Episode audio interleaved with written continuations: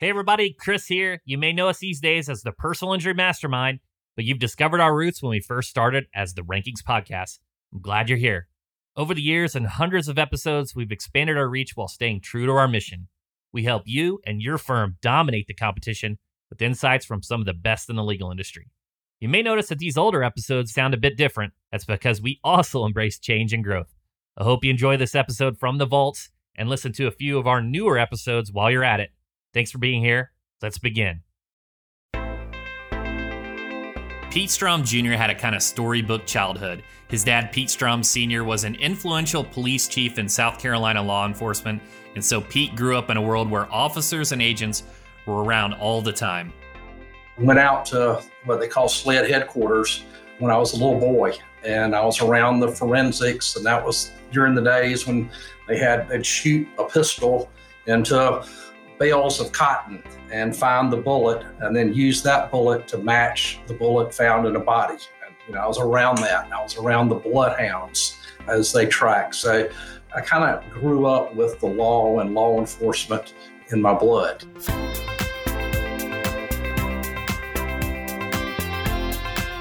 Today, we find out how growing up with law in his blood inspired one of the youngest ever U.S. Attorney Generals, how the NFL crafted Pete Strom's most electric closing argument, and at what point it's finally time to go and buy that flashy car you've been looking at on Instagram.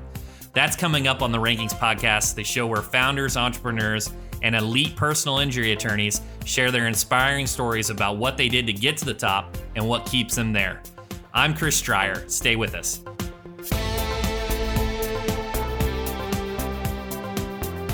Pete Strom had law written into his destiny from the start. His father had an impactful legacy, so when Pete graduated from South Carolina School of Law, he knew he wanted to make his mark. He clerked for a state court judge, had a stint at the local DA's office, and did a little trial work before seeking out a mentor. I'd watch the different lawyers come into court. You know, I thought I'd do some criminal defense and probably go back and prosecute later. And so I identified a particular guy and I basically went to him and said, I want to come to work for you. I wasn't there a month. And I get this call. This is back in the old days of cocaine when you know drug dealers had a lot of money. I get this call from this guy and he says he wants to hire me, that the feds were looking at him, you know, and I'm 27 years old. And I go meet this guy. He brings me $80,000 in cash and it's in a duffel bag um, all $20 bills. And so I go meet this guy in a town about an hour south of where we are. And I bring it back to this guy who had hired me. And of course, he's probably paying me $30,000 a year. And I take this big duffel bag of money and I dump it on his desk and I shake the bag and the and $20 bills are falling on the desk. And that's, that's $80,000 and he opened up that big drawer on the right hand side of his desk that everybody has and he raked all that money into that drawer. And he reached in and he handed me $2000 one bundle out of it. He said here's your bonus. And that's when i knew that i wanted to be practicing by myself. Pete says he got out there pretty soon after and wound up doing criminal defense work. For one of his first cases he was contracted to defend police officers this is in small town Carolina years ago in a case that has a kind of eerie foreshadowing of a lot of the big trials we see in the media today. All this is very timely now, I guess, but it's a young white police officer and his partner, and they were going in one direction on a two lane road, and there were cornfields on the other side, and a car coming in the other directions went way in excess of the speed limit. So they turn around and they're chasing this car and the car wrecks into a cornfield. And uh, there are four African American men in the car, and the police officer I represented was the driver. And he gets out on the driver's side. He's telling everybody to get out, put their hands on the car, which they all did. And uh, his partner um, was on, obviously, getting out of the passenger side. And my client says he sees the guy who was a driver push away off the car and turn toward my client's partner, and he thought he had a gun. And he shot him in the back. And the guy died. I mean, it's just tragic. And we go down there and, you know, we pre-trial the thing with this judge. um, he looked at me and said, you know, if, if they convict him, he's got to go to jail for a long time. He said, if you plead him guilty, I'll, you know, try to be as light as I can on him. And I talked to him. He said, no, sir. He said, I didn't intend to do this. So to make a long story short, we try this case. And of course, everybody gets up there. All the other three um, passengers in the car and my guy's partner, and they all say that the guy didn't have a gun. And you know, my guy just made a mistake. And my guy got up and testified you know, basically what I've just told you. And I went home and I said, I don't know what in the world I'm going to tell this jury. I mean, this is just, you know, it's horrible. And it just so happens this was the beginning of the instant replays on the NFL. And it was a playoff game, one of the first playoff games. And there was a call at the end of the game where the referee threw a flag and then after regrouping and looking at all the video, he walked over and he picked up and he shook the flag and waved it off. We've all seen that. And I said, There's my closing argument. And I went the next day in front of that jury and I said, I know all of y'all saw that football game yesterday and everybody shook their head yes. I don't know what I'd done if they'd said no. And I said, you know, my client, you know, Officer Smith here, just like that official who ran down that line that official had to make a call. And he thought in that split second that there was a penalty, and he threw that flag down. And I said, My client, pull the trigger. There's nothing more than my client would like to do than be able to walk over there and pick that flag up in this case and bring that man back to life. But he had to make that call just like that official did. And unfortunately, he didn't have the ability to do that. I graduated from law school 84 and my dad was so well known in our state even though I was winning trials as a prosecutor, and you know, as, uh, after I got in private practice, I'd get written up occasionally for cases I had. It was always the son of, and so yeah, I really wanted to get my own name.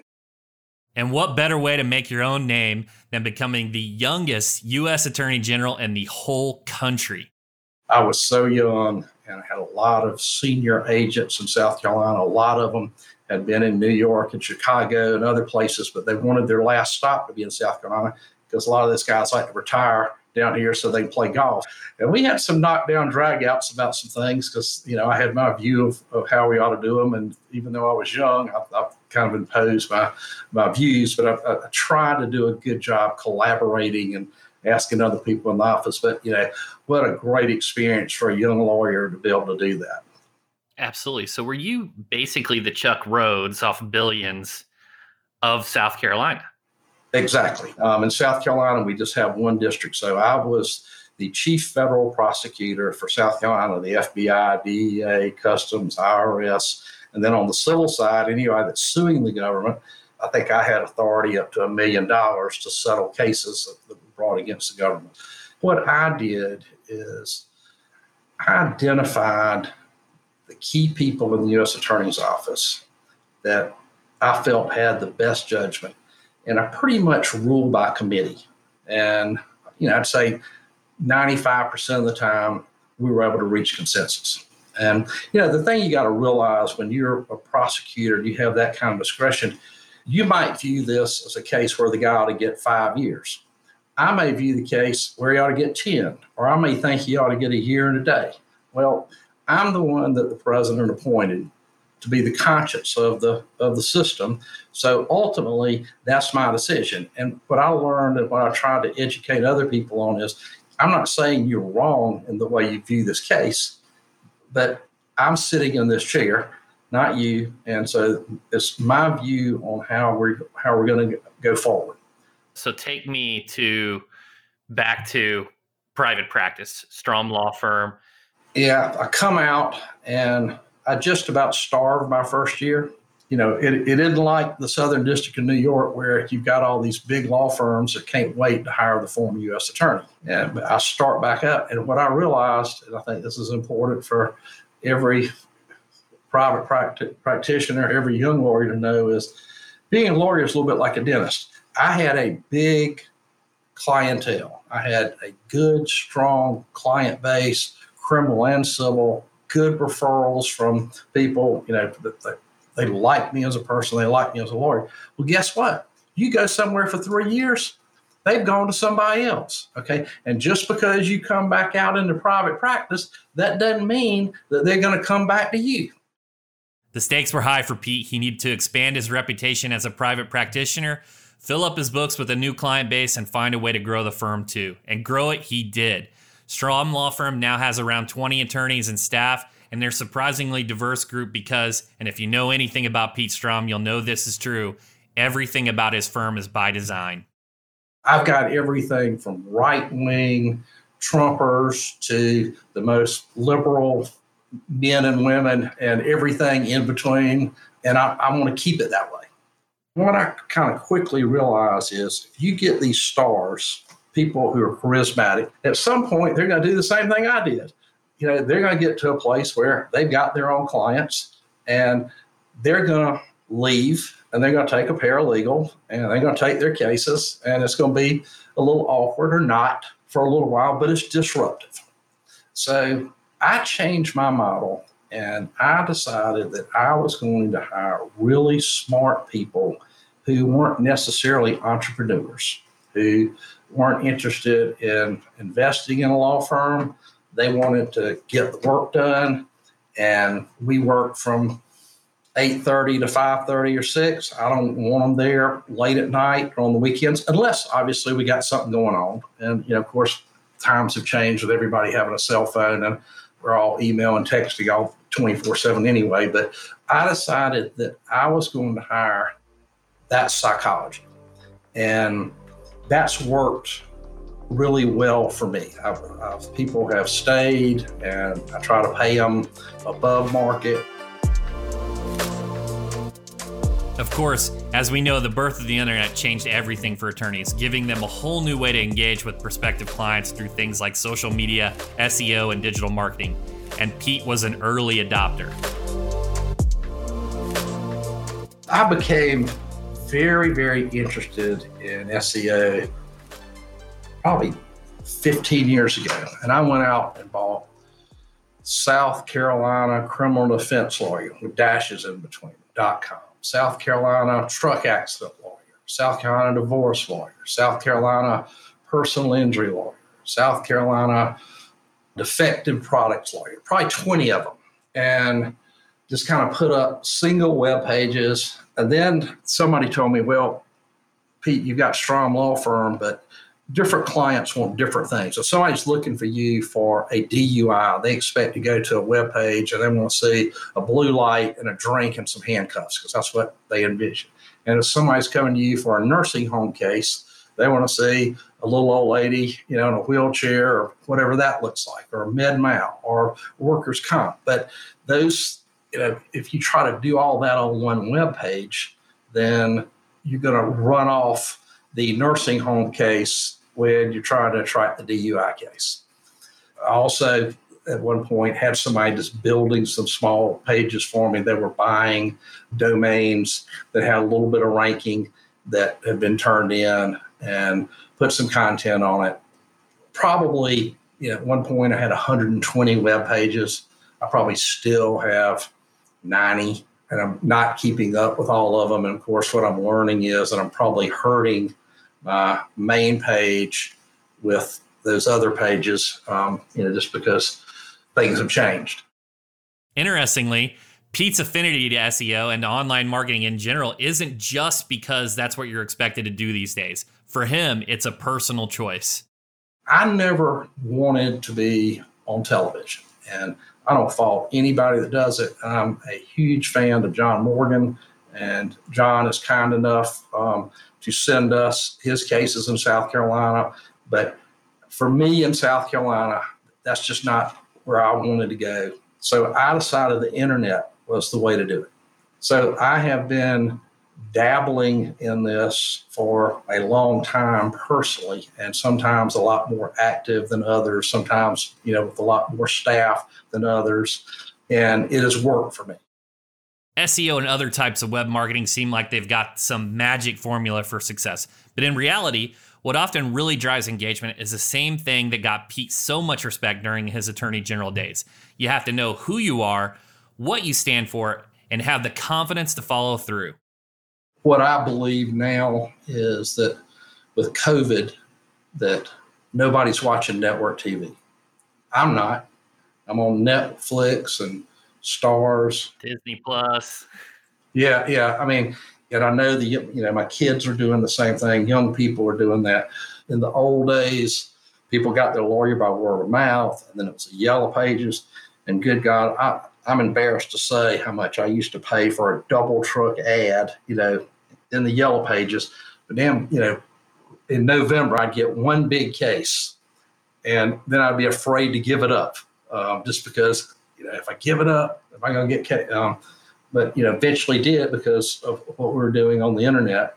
I think that moving more toward the internet and targeted social marketing is the future of marketing for what we do. And you can do it in so much more classy way, in my opinion, than a 30 second blurb, you know, didn't erect, need a check kind of thing. So, and I also think it's complicated as shit now. I mean, I you know I had Screaming Frog running earlier. You know, looking at my sitemap, and I do Ahrefs, and you know I'm looking for broken links. And the, the good thing about this is if you're interested in it, that all these tools are relatively cheap because, as you know, most SEO people are sitting around in their boxers uh, with their laptop and doing it. So the tools aren't very expensive, and I've got a lot of them.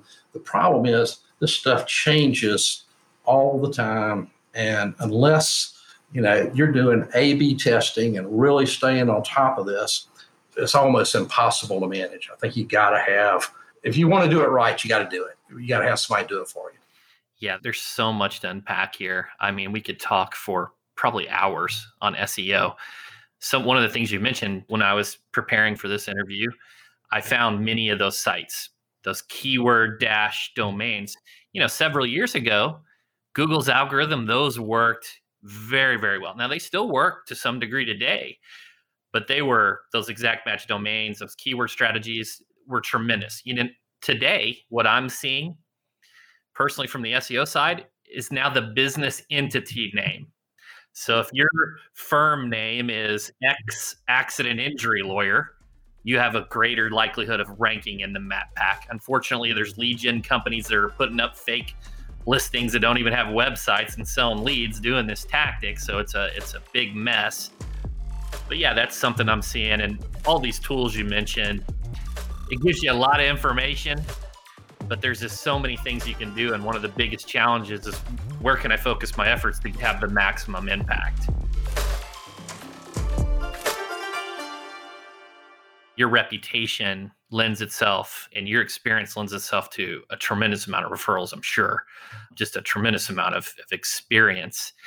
And besides referrals, besides these SEO tactics, what are what are your main methods for getting leads today? What what's your main marketing strategy? I'm fairly often quoted in our papers and on television about legal topics. Most lawyers are afraid to talk to the press. I'm not necessarily talking about my cases. I'm just talking about anything that's going on because obviously the courts frown on pretrial publicity. But I had the training when I was U.S. attorney to deal with the media. You know, so I talk to those guys a lot on background. I, I talk to some reporters three, four times a week, and I'll give them a heads up on things that are going on, and I'll get quoted in those articles, and they don't use the word expert, but obviously that helps. I'm big on Facebook, and I've got, unless I've pissed somebody off, I've got almost 5,000 friends. That may drop down to 4,900, or if I if I decide if I say something, actually, I'm kidding about that. You know, it fluctuates, but I keep around the full load. And my wife and I love to cook and love wine, and we we post all not all the stuff, but a lot of the things we cook, and we post about some of the travel we do. And I found that that's kind of front of mind for people. You know, a couple inquiries a week, sometimes more than that. Somebody will say, "Well," and, and I don't know who my friends are. I mean, if you friend me, unless you're a hooker in LA, I'm probably going to accept you. And if it's late at night, I might accept you if you're a hooker in LA. But um, a lot of these people will ask me about a case. Can you mind if I call you? Or can, you know, my son was arrested, or I got a friend who was just killed in an automobile accident, or whatever the, the case may be. So uh, I try to do a more subtle approach on the marketing um, using Facebook. And I'm trying to do sort of qualify myself as an expert by doing the media, the free media. I'll tell you this, you know, at one point, one of the TV stations said, Will you come do a seatbelt campaign? You know, buckle up. Or what I found was if I was advertising that, even though it's just a public service piece, they quit asking me to speak on the record because I was an advertiser. And the marketing department at a news outlet and the news department try to remain very independent of each other. And, and you know, and that makes good sense. And I think that's good journalism. But I found that I was probably actually punished from the free media side when I was doing a little bit of paid stuff. We actually had Cameron Herold on a few weeks ago who wrote the book Free PR. It's a really good concept that Pete also embodies just so many benefits, and you can go back and listen to that episode in your podcast app. Now, I always think one of the best insights you can get about a person is to find out how they like to spend their money. So I asked Pete to get personal for a second. You know, what was one of the first things that you bought that made you think, you know, I've made it? How did how did you celebrate that big win? One of the guys who was a mentor to me told me that if you're a personal injury lawyer, a criminal lawyer, your clients want to see success. So before I could afford it, I was getting custom made clothes. And as soon as I got a big hit, I bought a Mercedes. It's before I was U.S. attorney. That was a big boy car, but I felt like that was part of the persona. People wanted to see success. And, you know, people, they've asked me to speak many times on quoting a fee in a criminal case, which is much harder to do than a civil case. I And you got to get the client in the door and you usually sign them up on a civil case. Criminal case, you got to have the temerity to ask them for a lot of money and then convince them to pay you. And uh, what I learned was I would say somebody come see me, and I was the youngest guy doing high level criminal work. And I just asked him, well, what did Mr. Jones quote you? And they said, well, Mr. Jones quoted us $25,000. And I'd look at him I say, I couldn't possibly do that case for 25. Uh, for me to do it, it's going to be 35,000. And they look at me and they say, you're more expensive than Mr. Jones? I said, yeah. I said, you know, you saw all those people in his waiting room because he had a big old practice. They said, yes, sir. I said, we had to wait a long time to see him. I said, well, I give more individualized attention than probably Mr. Jones can do. He's certainly a good lawyer. He's just as good as I am, probably the way I would say it. But I try to set myself apart by being more expensive, you know, because people want to buy success. And that worked for me. So probably the first big thing I bought was a, a car. And then we also traveled a lot. And at the end of the year, no matter what you do, you're going to end up with about the same amount of money. Okay. And if you take one good trip or two good trips in the year, you're going to have about the same amount of money. It all seems just to kind of go away, or you save about the same amount. So you're crazy not to enjoy your life and do some fun things and spend money because it, it really it's not material at the end of the day. Couldn't agree more. And I, I also think the pricing strategy is right too, because it, it reminds me of a Seth Godin quote: "The problem with the race to the bottom is you just might win." And Pete, you've dropped just so many value bombs, and and I appreciate you sharing all all this with us. Uh, Pete, where can our audience go to learn more about you? www.stromlaw.com. That's our main page. And then, of course, if you're interested in, in food and wine and that, um, it's uh, my Facebook is Pete Strom. And listen, if anybody ever, you know, any lawyer wants advice, feel free to pick up the phone, 803 252 4800, or obviously you can find my email. I'm always happy to help. And the last thing I'll say to lawyers I learned this a long time ago. I started going to AAJ. used to be ATLA, used to be the American Trial Lawyers, now it's the American Association of Justice.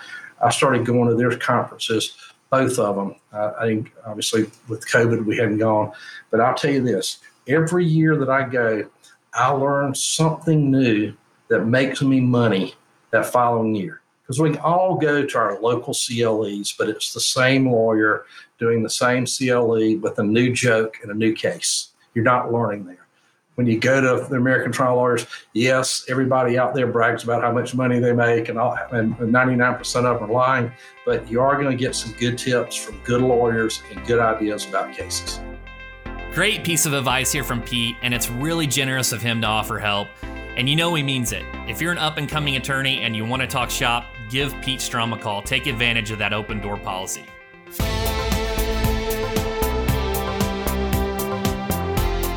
You've been listening to the Rankings Podcast. I'm Chris Dreyer. A big thanks to Pete Strom for joining us today. You can find all the links from today's conversation in the show notes, and be sure to hit subscribe to get future episodes. Thanks for joining us. We'll see you next time.